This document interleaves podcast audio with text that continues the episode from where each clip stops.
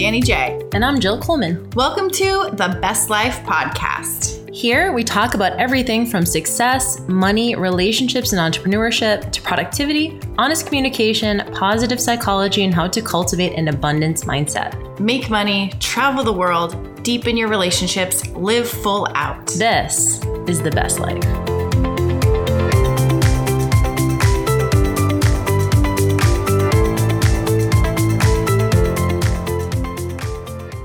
Is up, besties? What are you doing? What's up? Oh. What's up? Best best to the breasties. Wow, we're back after we had a three week hiatus, but y'all didn't know that because look at who batch recorded before Danny went on vacation. Yes, we look at people it. doing things in advance. I'm so proud of us. But Danny just got back from a three week vacation that I was like so jealous, and I just low key wanted you to post way more stories. But I know. But I, but I was like, you know what? Also, just send them to me personally. You don't have to post on stories if you just want to be present. But I also Yes. need to be present there too. So you know, uh, the one thing I regret is not taking enough photos. I have a lot of pictures and I was going through them to try to pick my favorites, but I was like there still wasn't enough. There was for for one of the reasons was I was looking for certain outfits and I go, I didn't even take any pictures in this outfit that day. I have no photos of this certain outfit I wish I had taken a picture of. But I am so bad at taking photos on trips or really anywhere or hanging out with people. And I like that in one way because I'm like, I'm usually just thinking about being with people. But on the other hand, I get so bummed afterwards when I don't have photos and videos. You know what's so am funny about that is I feel like we've just I don't know what it is the last few years. I think we mentioned it in an earlier podcast maybe a few weeks ago about how the just I feel like the novelty of stories has sort of, you know, like Yeah. and then also with Instagram for like that period where they weren't really prioritizing still images. You know, like I mean, remember Yeah. the like the 2015 to 2018 where it was just like you had a beautiful photo that your Yeah. friend took with a beautiful outfit with a beautiful background and then the caption had like nothing to do with the photo like so and it was fine you just posted that shit and people were just there to see like you know nice backgrounds beautiful composition whatever and now it's like we got to do reels and shit and it's it's just I the barrier of entry is a lot higher. And also i'm just not in the mode where i'm like whipping my camera out every second throughout my day. I mean i know still some people do that on social media. I don't know what it is. I don't want to say it's like a maturity thing. I think it's a novelty thing. I think it's sort of like worn off finally. I mean i guess stories has been around since like what 2016 2017 so what? It's been six seven years. I don't know. I guess i'm just like but I will say, I went to the Janet Jackson concert a couple weeks ago, and I didn't know I was going. It was a um, it was a surprise from Keith for my birthday, and um, I kind of like took my audience along for the ride, like kind of being like, "Oh, we're here now, and I still don't know where we're going," and like it was kind of fun for people to. And I had a ton of people say, you know, I really love when you kind of pull back the curtain. They didn't say it that way, but they're like, it's just really like rare that you don't just talk about business or workout stuff. And it's like kind of nice to see. And I'm like, yeah, I used to share like every little thing I was doing all the time, you know, talking to the camera. You and I were traveling, going, you know, and I'm just like, I, I'm exhausted just thinking about it, actually. I know, and I loved I loved following fun. along that story, and I remember doing that kind of stuff. And even I think in my Instagram bio, I said watch my stories. I love doing stories. I always thought they were fun, but I don't know. It's been it's been something the last few years. It just feels like too much, or I, I don't know, or there's just nothing going on. I don't know. It is like it my is, life like, is boring. Yeah, I mean, life is definitely boring too. But you know what? It's funny because you always get great feedback when you do do them. You know, Yeah. like you're in Greece, and I'm sure people are like, "Oh my god, that's amazing! It's so beautiful!" Like I'm sure you're getting a lot of feedback. So it's like, why don't we do it more? You know, I'll Yeah. post something like, "Here's a workout," or here's a little you know inspirational tip i don't get feedback on that stuff i only get feedback and interaction when i'm sharing the behind the scenes and you know sort of the the what's it called yeah behind the scenes yeah. The story, the storyline. Yeah, family totally. friends travel things like that Yeah. Well, one of the things was I have um, T-Mobile, and I, pretty much all the the phone services now. When you travel, you can take them, you know, online. But I think I only get five gigs for like a certain amount of. I don't know, however long it lasts. And so I was trying to like keep my phone in airplane plane mode as much as possible to keep my speed fast. So I kept my phone on airplane mode a lot and just kept it in my pocket and I was I don't know, I was trying to prove that I could not be on my phone and I did pretty good actually. It was fun.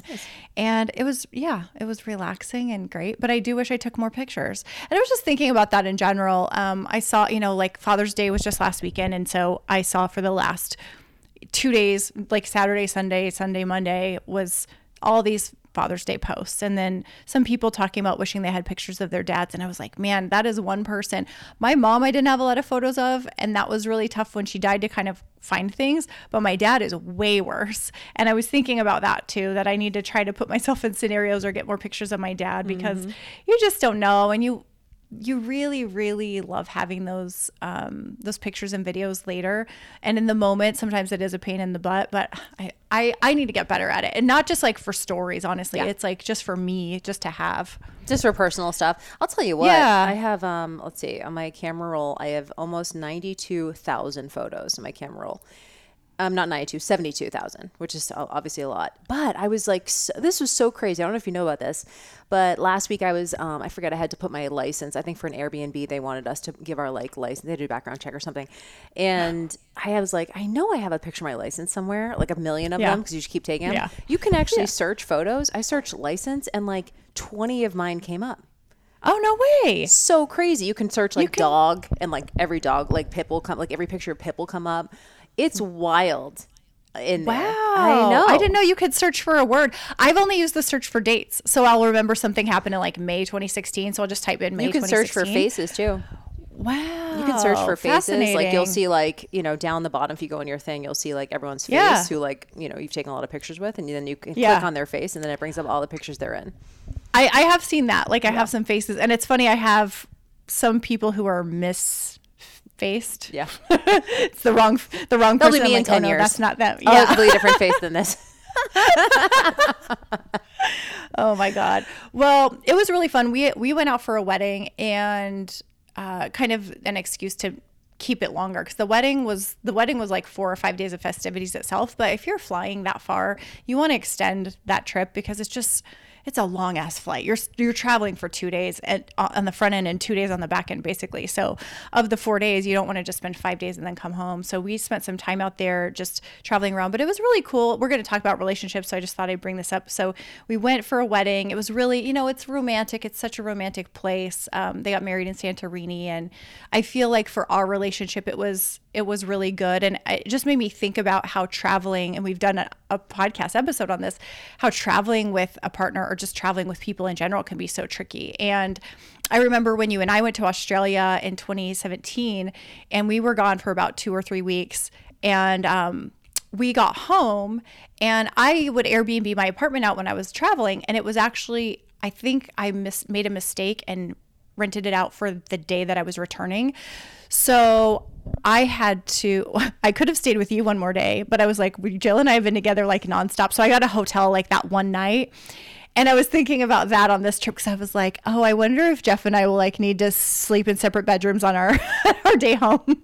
but he's been really busy. I've been really busy, so it's been nice. We've had some space. But anyway, I thought it was interesting. It's just when you're traveling and you're with somebody for a lot of time, it's really uh, it just is really interesting what can come up during that time. And I feel like when you're on vacation too, you spend so much of your time figuring out where you're going to eat. Mm. Like each meal is like a whole thing. Like, okay, what are we doing today? When are we eating? And just trying to figure that out because you don't know where you are, right? So it's not like, oh, we'll just go to, you know, in and out or something. You like have to figure out where you're at and where there's food. So mm-hmm. anyway, and you're like spending a lot of time together when you're traveling with a person too. So you oh, have yeah. so much more time FaceTime with them when you're traveling. Yeah. It's like we do everything together.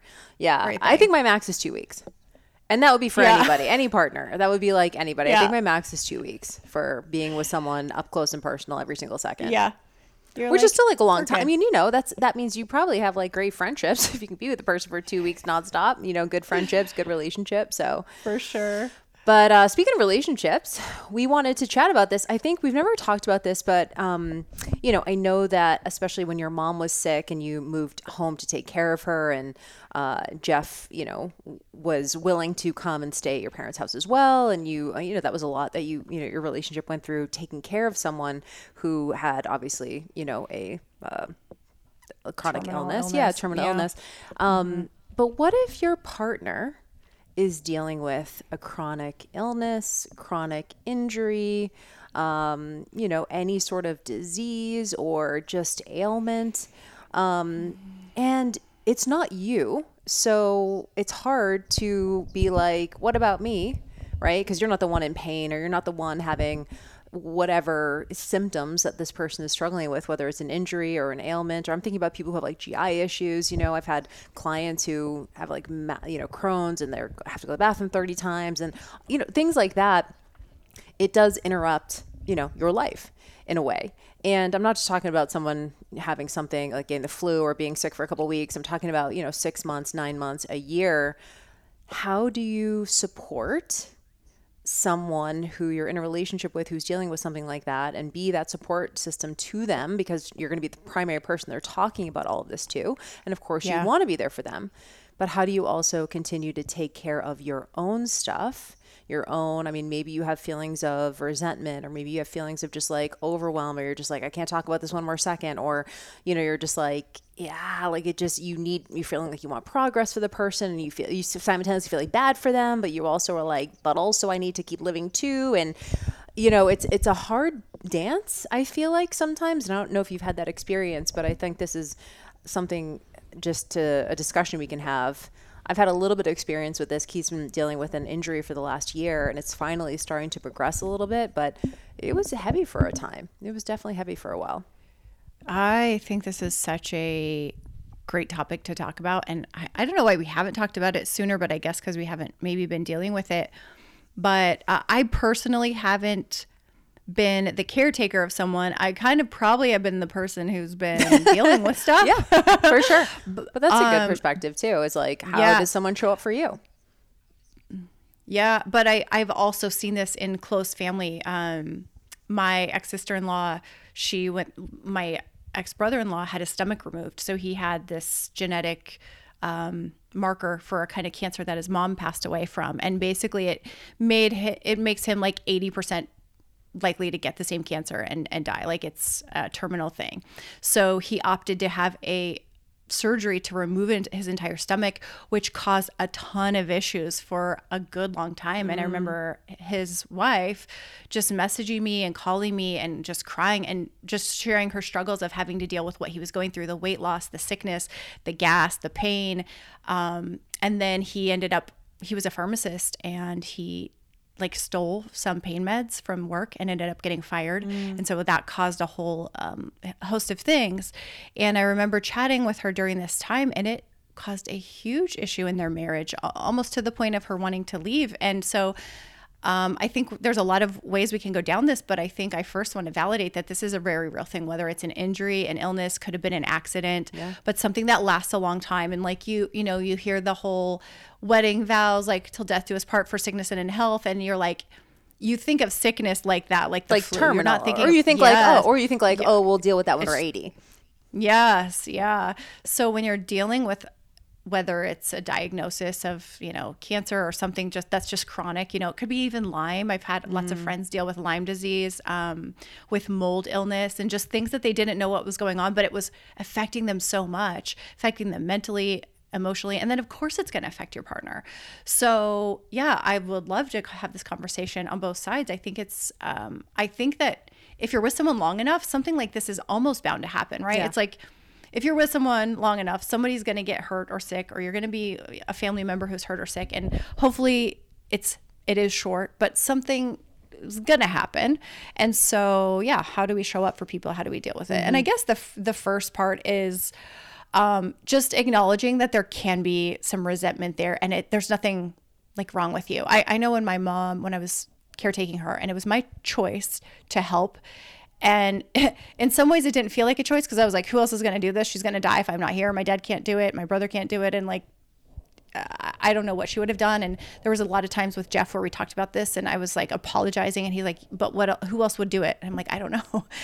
Um, and there were times where I was helping her and she was, because she was on steroids and these medications, it made her a little I don't know, it made her mean and it made her really snappy and it made it made me feel really unappreciated. And i would go in my room and just bawl.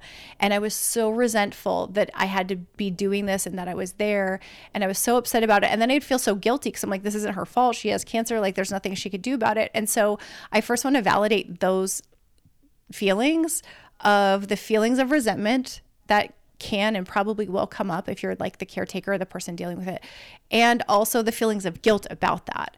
And I think it's okay to have those feelings. It's not it it's not going to be easy. And I think some people will decide just to leave. They're like, I can't deal with this. I can't do it.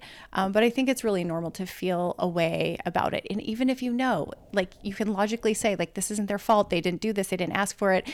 It's, you know, it was an accident. It was a diagnosis, but it still is really hard. And nobody, you just don't want to be in that position. And it, it sucks. It's so hard because you're like, I have feelings, but I feel like I don't like I shouldn't have feelings, you know, like yeah. I'm not entitled to have feelings because the other person is in either so much pain or mm-hmm. you know, they have massive symptoms or they, like they have it way worse. And so I think there's a way to validate. I think this really comes down to I don't want to say like energy management, but in a way it does because you do want to show up for your partner. You do want to be there for them, and you're the primary person they're talking about it with, the primary person they're processing stuff with. They're discussing the doctor's appointments with you. They're just discussing the supplements or the medications or whatever. And you're that person who's the one that they want to weigh in with.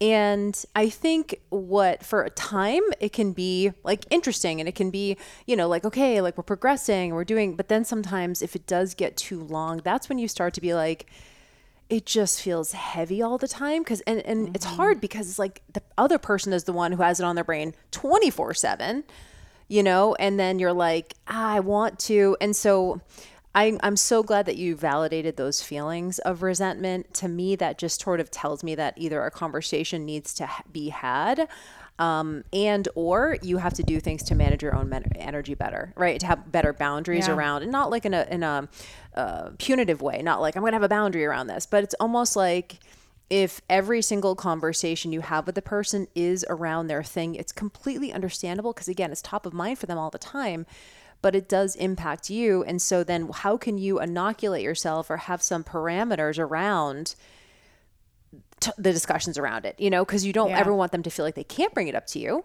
But at the same time, you're like, okay, but maybe not right this second. Maybe, you know, let's have dedicated time to like sit down and like talk through this stuff and validate. I also think that if it's something where the person will get better. Like it's not a terminal, you know, illness or something like that. The person will get better. They are doing the things to get better. There's, you know, there's progress, even if it's really small progress. I think as a team, you have to acknowledge the progress. I think what can be mm. really draining on everyone is the negativity and the catastrophizing and the like it's not getting better. And sure you're gonna have days like that. The person's gonna have days like that where they just they are getting just listless and they're just like it's not working like whatever. But i think on the whole as a team we have to find the bright spots because mm. that changes the entire energy of it. Like we're going somewhere. We're not just stuck here. And so i want to validate you know your friend who is dealing with something like that. Like you know you do have those feelings of like god can i even handle this as a partner? Like and am I being a complete dick because I have my feelings around it or because it's draining on me, especially when you're trying to still have your life, right? Maybe you're going to work and you have other things that you're trying to do and it's not like full, it's not front and center for you. I think you have to acknowledge those feelings when you notice the resentment coming up or the, the exhaustion, or you're kind of starting to zone out when they talk about it. You know, you're not as present anymore. It's like, you have to manage your energy better. So that may be that you need to call a girlfriend like your friend was doing. You got to go, you know, take walks. You got to do meditations. You to have maybe dedicated time to talk about it. And you still, I think you have to find the bright spots. Like I think as a team, you have to decide like, hey, it can't be all doom and gloom because that makes it a thousand times worse. Like, yeah, sure, don't be like Pollyanna, but I think at times you have to acknowledge that things are progressing even the tiniest bit and be solution oriented. So get out of like sort of the victim mentality, which is hard because like you literally are a victim of like an illness or an injury or something, you know, you are literally a victim of that. But how can you get out of the victim mentality? Mm-hmm. So as a team, and be like, where else are we going? What else can we try? Let's talk about this, you know, and then get on the same page. I feel like the most, uh, what's the word? Um, just helpless when we're not trying to find solutions and we're not like progressing even the tiniest bit or we're not focusing on the progress and we're staying mired in this like this is all bad you know it's never getting better this sucks so much i just wanted to get better like that kind of thing. That's Yeah. when i got to check out personally. That's when i got to be like all right i got to like and then do you have a right to and i guess this is a question for you do you have a right to bring it up to the person? Your your feelings do you have a right to bring up your feelings to the person or are you complete dickhead well, I think uh, looking for bright spots is really wise. I think that's something that is helpful to do, es- especially for the person who is mired and stuck, because it it does get really heavy, and sometimes you need that person on the outside to just shake you, like, but hey, not like in a way that's Like- like, it's gonna be fun, like a cheerleader that like is like you know empty No, but like but it's just- real acknowledgement yeah, just a reminder, like, hey, it was remember where you were, and this is where we're at now, and like, yes, you still have far to go, but we're we're getting there.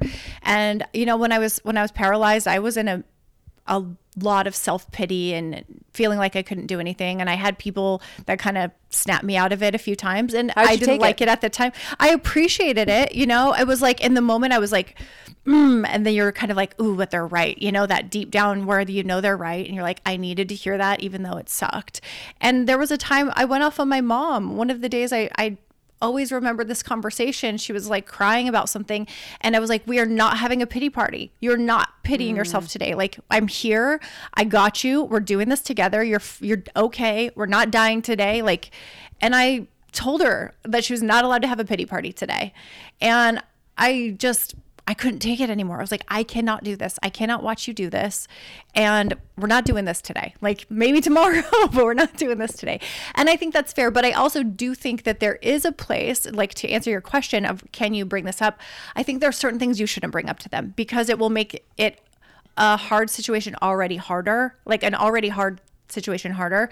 I think there are certain things that you can bring up to friends, to a counselor, to people outside, um, how it's affecting you because they don't need the extra stress, right? It's not like they've already got something that they're dealing with, and they're like, oh, and now I'm making my I'm making my partner's life worse. And there are times where you're going to have to say, hey, look, talking about this a lot is really stressing me out, but you don't necessarily need to give them this blow by blow and like how much you hate it and how much you can't stand listening to it. I think there's like a very fine line on things you can talk about and you should and I think you should be able to bring up some of these things but not all of it because I mm-hmm. think there's a lot that it's like when you get into that deep resentful place which you can and it's very easy to do that you can say some really hurtful things because you're just so stuck and just feeling so frustrated. And certain things like, you know, for my sister-in-law that she told me um, privately, and, and she's shared a lot of this on TikTok now, so I feel okay um, sharing some of this. But at, at the time, she was feeling like she wasn't attracted to her husband anymore because he had lost a lot of weight. He was really ill. His body didn't feel the same. Um, he was having a lot of like gas and digestive issues. So it was like really smelled bad. And she was like, I can't even, like, I want to gag, like being around this stuff. And so it was a struggle. And she was almost grieving the old life that they had and grieving the things they used to be able to do. And that can happen too, where even if it's an injury um, or it's something that it's affecting the activities you used to do together, the way you used to look at someone. And so I think it's also important to acknowledge that there's like a grief of losing a part of that person, even if it's going to come back, but you still have a loss there. And so it's okay to grieve that old relationship or the way they used to be. And maybe they used to be fun and funny, but because of, let's say it's like chronic pain, that they just don't, they're not light anymore because it's it's heavy, like you said. And so I think it's also okay to acknowledge that there's some grief and loss, and you are going through a loss, even while they are going through their own. It's different for you because you're missing a part of a relationship and missing a part of them that's not there anymore, whether or not it will come back. And that's real also. And you're trying to support them at the same time. And so you're, you're kind of carrying multiple burdens, right? You're carrying, you're trying to help take the load off of that person, but you also have your own load and things that you're processing in your head. And you don't have a lot um, of people generally, because most people are going to be asking about them, right? Like, how's your friend? How's your partner? How's their illness? And they're always talking about them. Nobody really asks about you. And I remember that was very helpful when when I was helping my mom. Of course people would how's she doing? How's her how's she progressing? But the people who had maybe like been through it they'd like pulled me aside they're like how are you doing? And i'm like oh my god thank you for asking. I'm like i'm not doing well. But or i'm like i'm hanging in there. Or i'm figuring it out. Or i'm frustrated. Like I, it gave me a chance to kind of vent. So i think that it's really important when you are the partner that you have other friends other people that you can just like say all the shit that you wouldn't say to your partner like get it out and whatever it is just so you can get it off of your chest and like go home and kind of clear it because it's it's there. And the building up of resentment isn't helpful especially when there's usually not something the other person can do like the sick totally. or injured person can do about it. Oh that's so good. You know i'm so glad that you brought up a couple things um, the like being attracted to them and it's not mm. even like i mean in the case that you the example you gave the person's body was changing so maybe like physically yeah. she wasn't as but like honestly the energy right the yeah. energy of someone who's constantly down constantly complaining constantly you know he- like you like heavy right that that energy mm-hmm. is just mm-hmm. like it's a little bit repellent you know and it's it's not their fault like you said which is why this conversation needs to happen because I don't know. I just, unless you're fucking Mother Teresa, like, I don't think that, I think it's normal to have your own feelings about it. And like you said, it's important to have a little space with friends or a therapist or someone where you can just say that, you know, and you don't mm-hmm. necessarily want to say that to your partner because, like you said, they're, they, not, oftentimes they can't do anything about it or they are doing everything about it that they possibly can, but it like does affect how you feel towards them and like the degree to which you want to be intimate with them. It doesn't even have to be yeah. a physical change. It can be just like an emotional change where you're like kind of just re- like repelled by the energy of the person because they're just constantly wallowing. And it's hard because gosh, you're like, but I still have it better than they do, you know? Yeah. And uh, so I just think it's really important that we sort of acknowledge that. And also you had mentioned grieving the the part of that person and also for them if they're dealing with like I'll get like an example would be someone who um, you know I had a client I have a client right now who has like chronic, some chronic back pain she's dealing with and she's very fit and she's like she runs a fitness business she runs a nutrition business and she can't work out and she hasn't been able to work out. So it is really affecting her identity you know? Yeah. and so if the person is having an illness or an injury or something that's affecting their identity just layer on top of that depression. Now they're dealing with depression right? And it's like and as their partner you got to help like you got to talk them through the injury and eh, you know illness stuff. Now you got to like god they're not good. They're not okay. You know their mental health has massively suffered and it's a lot to put on a partner and because you're like i don't i don't know that i'm equipped for this you know? Unless you're a caretaker or like you've done this before like chances are it's the first time you've done something like this it's going to feel clunky and you're not going to know what to do and not, not know how to support that person. And so you're grieving that part, the things you used to do, the life you used to have, the activities or travel or whatever it was, but you're also trying to support them as they're maybe grieving their, you know, uh, part of them that was an identity. And so yeah. layer on the depression and all that kind of stuff. Yeah, it can get really, really messy out there. It can get super messy. And I think that we do need to normalize um, these conversations more and normalize like ther- like this is a great reason to be in therapy not because you're going through stuff but just to have someone to talk to about yes. this stuff you know um, it is so big to like when you're living with someone and you're there not that they're necessarily there 24/7 but the illness or the injury or that conversation is always there. You have to be able to have other conversation. Even you know it's it's not the same but it is similar in a way of like having a baby, right? And you bring home this infant and you're consumed with this infant 24 7 and you're feeding and your nipples are chafed and you're like stitches and you're bleeding and you've got all this stuff going on. And the baby is there 24 7. And I'm sure like this is maybe how husbands feel and they're coming home and they're like, um, what about me? Like I'm, you're like, I have you're this like, baby, how dare right? you even have a need? Yeah. and I think that there's similar things in life like this where everything is being consumed at once. And I think this is also why moms want to talk to other moms. It's like, who else can relate to this? Remember the first, and I'm thinking about this because my uh, girlfriend of mine just had a baby and she's said she's been sleeping like three hours a night. And I'm sure that it would feel really good to talk to another mom who's kind of out of it and go, oh my God, I remember those nights and I remember how I used to. Just to be able to vent and process. I think that maybe it's just a woman thing that we like to process verbally. I, I know I like to verbally process and like talk through things, but to know someone else has gone through it is so big. And so I think to normalize these conversations of dealing with partners who are going through things. And if you are the partner, and I, I feel like I've been there, you know, when I was when I was paralyzed, I was living with my parents, so I was. But the adrenal fatigue I wasn't a partner. The adrenal fatigue stuff was big, and it lasted a long time. I was really tired all the time. Um, I couldn't work out, and there was definitely the identity I can relate to because I stopped working out completely, and I was going to the gym twice a day and like living at the gym, so that was really big. I wasn't having like sex with my partner i think you know every two weeks i would like try to force it and i remember talking to my sister-in-law on the phone um, i was walking out of like the grocery store i remember saying to her if if he had sex with someone else right now i wouldn't care like i just and she goes don't ever say that which is like looking back later i'm like oh i wish that didn't happen but I was just so tired and exhausted. I just was like, I don't want to do this. It just feels like too much. And also looking back, thinking about him dealing with someone like me, like that must have been really hard. Like having a partner who's like, I'm not into you. I don't want to have sex with you. Like, it's hard not to take that personal too.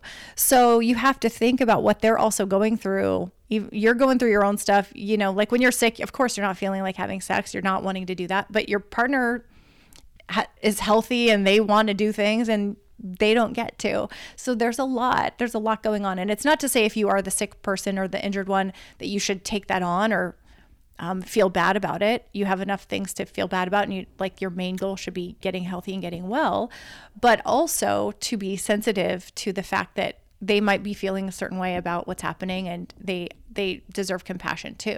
I think that you know, looking back, I'm like, man, he was a trooper for dealing with my bullshit for so long. Believe me, I but that's really hard. But looking back, you were like, yeah, if I had my preference, I would have liked to be having sex all the time as Yeah. well. Like you didn't want, Yeah. you know, that's what's hard about this. You know, and some people, I think about this, there are obviously some relationships where you the the person who is not the one who has the injury or ailment or whatever like likes being caretaker. Some people like Mm. being caretakers. That's where they get their sense of purpose from or they get their sense of meaning from being useful. Um, Mm-hmm. you know, like uh, validating the person, you know, and kind of stuff like that. So, you know, I think this is probably for someone who I think for I'll just speak for me. I'm very action oriented and solution oriented. So, I think for me that's probably the biggest thing I need to see in a partner is like are we progressing? Is there something here? Yeah. Like what's what's the next step? Okay, cool. Like what are we what are we doing? It can't just be it sucks. Like Yeah. it sucks and, right? It sucks and but still it sucks and we're also going to. And so I think it depends on the kind of person that you're with too. Like some people don't mind it because they just like being in the role of being needed, you know, and and that kind of thing. So I think it can probably depend a little bit on personality as well. But I do love that we brought up, you know, going to therapy and having someone that you can vent to and just normalizing the feelings that you're having because what what would be worse is then you beat yourself up for having the feelings. You know, it's like Yeah. you need to acknowledge them. Like it's it's real. It doesn't make you a bad person. Doesn't make you mean. Doesn't make you insensitive. It just means this is a real thing that you have no experience with, and so you have all of these feelings that are coming up for you, and you're like, where do I put these? I can't put them on the person, but I need to put them somewhere. And so that's you know bringing up your therapy or you know whatever. I think all of that is really important to this process, and it doesn't make you a bad person for needing to vent and but and also protect your energy right? Maybe there are some boundaries. You still need to do self-care for you whatever that looks like. Cool. I gotta you know i know my person my partner's struggling but i get to i gotta get to the gym you know? I mean they don't want sex. I gotta touch myself. I don't know. Like I got, like like what's the solution here for you? And be transparent about those things. I think you can say to the person like hey it's been feeling a little heavy for me lately is it cool if just for like the next day or two maybe we just don't chat about it for just like as much? You know maybe let's have a state of the union on monday or let's take the weekend off and, and, and, like you know just suggest something like that see if they're and it's hard because you're asking them to not talk about something that's front and center for them. I know i've had just like major teeth issues and luckily if you have like really if you have like a massive toothache like you get it taken care of within days. But i mean i had a really bad um toothache. I ended up having to get a root canal about a year and a half ago and for like three days because it was over the weekend. So I couldn't get in to see someone until Monday morning. And I was like crying and like, I, I mean, just every second, it was just so painful. And luckily it was short. But it's just like, it's so hard to be in that position. The person just, and they want to take your pain away too, right? They want you to feel better. And they're like, I hate this for you. But all of those things can be true at once. You can also have needs while the other person, you know, is struggling. And you can also have honest conversations in a tactful way. And it doesn't make you a bad person. All of that stuff can be true. Yeah. I like that you mentioned the self care stuff. That's really important to keep as much routine as you can in yourself. And that also will cut back on the resentment, I think. So, yeah. what also brings up resentment is when like your normal life gets impeded on. So there were things that when I was taking care of my mom, I was getting frustrated and angry because I wasn't able to work and do the things I wanted. And I had to get into a routine where I'm like, okay, I get her up, I shower her, I make her breakfast, and I set her down. And I'm like, Mom, you're here for the next two hours. I'm going to go in the other room and work. And so I could get a couple hours and then I come back, get her lunch, and then I get her settled for another couple hours and, and try to get into some kind of a routine so that I didn't feel like everything was being mm. taken away. Um, getting to the gym was one of those things too, like taking an hour off, getting some kind of a break, you know, getting going out um, getting a hiring a babysitter or a caretaker or whatever you need if you need if you need to leaving for a couple hours having coffee with friends doing stuff like that will help you just feel normal. Recharge. and i think it yeah and i think it's really really important to have those kind of things um, just to keep your sanity. So you know and hiring a therapist or something like that is is also helpful, but just keeping as much routine as you can. Um, and I like what you said too about maybe just taking a break, like, hey, we're not going to talk about it. I just read this book called The 29 Gifts. And this woman was diagnosed with MS and she started to decline. I want to say she was in her early 30s. Um, started to need a cane and she had just gotten married like a year and a half before and so the beginning of the book she was just talking about how she was going down this rabbit hole pity party of like, I can't believe I need a cane. This is embarrassing. Um, I can't walk down the street anymore. And then a woman challenged her to give a gift away every single day for 29 days. And if she missed one day, she'd have to start back at one, kind of like 75 hard. But the gift could be a compliment or it could be an actual physical thing. And she started to do it. And what was really cool was, I want to say by around day seven or eight, she started feeling better. She stopped walking with her cane and she got toward the end to where like she was walking around the block with no cane and it was where she was thinking about other people more than herself and more mm. than her mm. pain and more than her struggles that she kind of forgot that she was sick. And so it made this huge impact on her that she started this challenge for other people to do this 29 gifts and it started this whole thing and she wrote a book. And I think if you go to like 29gifts.org or com. I'm not sure. Um, there's stories about it, but it was really fascinating because it was really about that. That if she was the one going through this chronic illness, but as she stopped focusing on herself and stopped focusing on the pity party and what she wasn't able to do, she actually was able to do more and feel better, like not needing naps in the day and all of that just by looking around at other people. And not to say that like gratitude or gift giving is going to fix something, but it could help and at the very least just give you a, a mental break. Yeah. Oh, I love that. That's such a sweet story. Yeah. Yeah, that makes a lot of sense. Well, there's a lot here, but I want to just, again, just validate, as always, validate the feelings you're having, give you guys some tools, some suggestions, some ways to handle the situation. Um, all of it is valid. And so it doesn't make you a bad person if you're having all those feelings. It's just about how do I manage them? How do I, where do I put them? How do I, um, you know, transmute them into being someone who can be helpful, but also can maintain your own sanity and be there for your partner because you love your partner and you want them to you know, you want them to feel better, you want them to be back to where they were, you want them to get through this. And so it's it's tough. There's not like a A plus B equals C, but I think, you know, just giving you guys some ideas to think about. So Yep, love it, y'all. Well, if you like this episode, please share it. Or if you know someone struggling and needs it, would love mm-hmm. if you share the episode with them. And if you get a chance, please leave us a review. If you haven't yet, go to the uh, where you listen to us on iTunes or on is it iTunes on Apple Podcasts, and give us a five star rating and leave just a short review, one or two sentences about the show. What do you like and enjoy, so other people could find us, and we would really, really appreciate that. Love it. All right, guys, we'll see you on the next episode. Bye bye.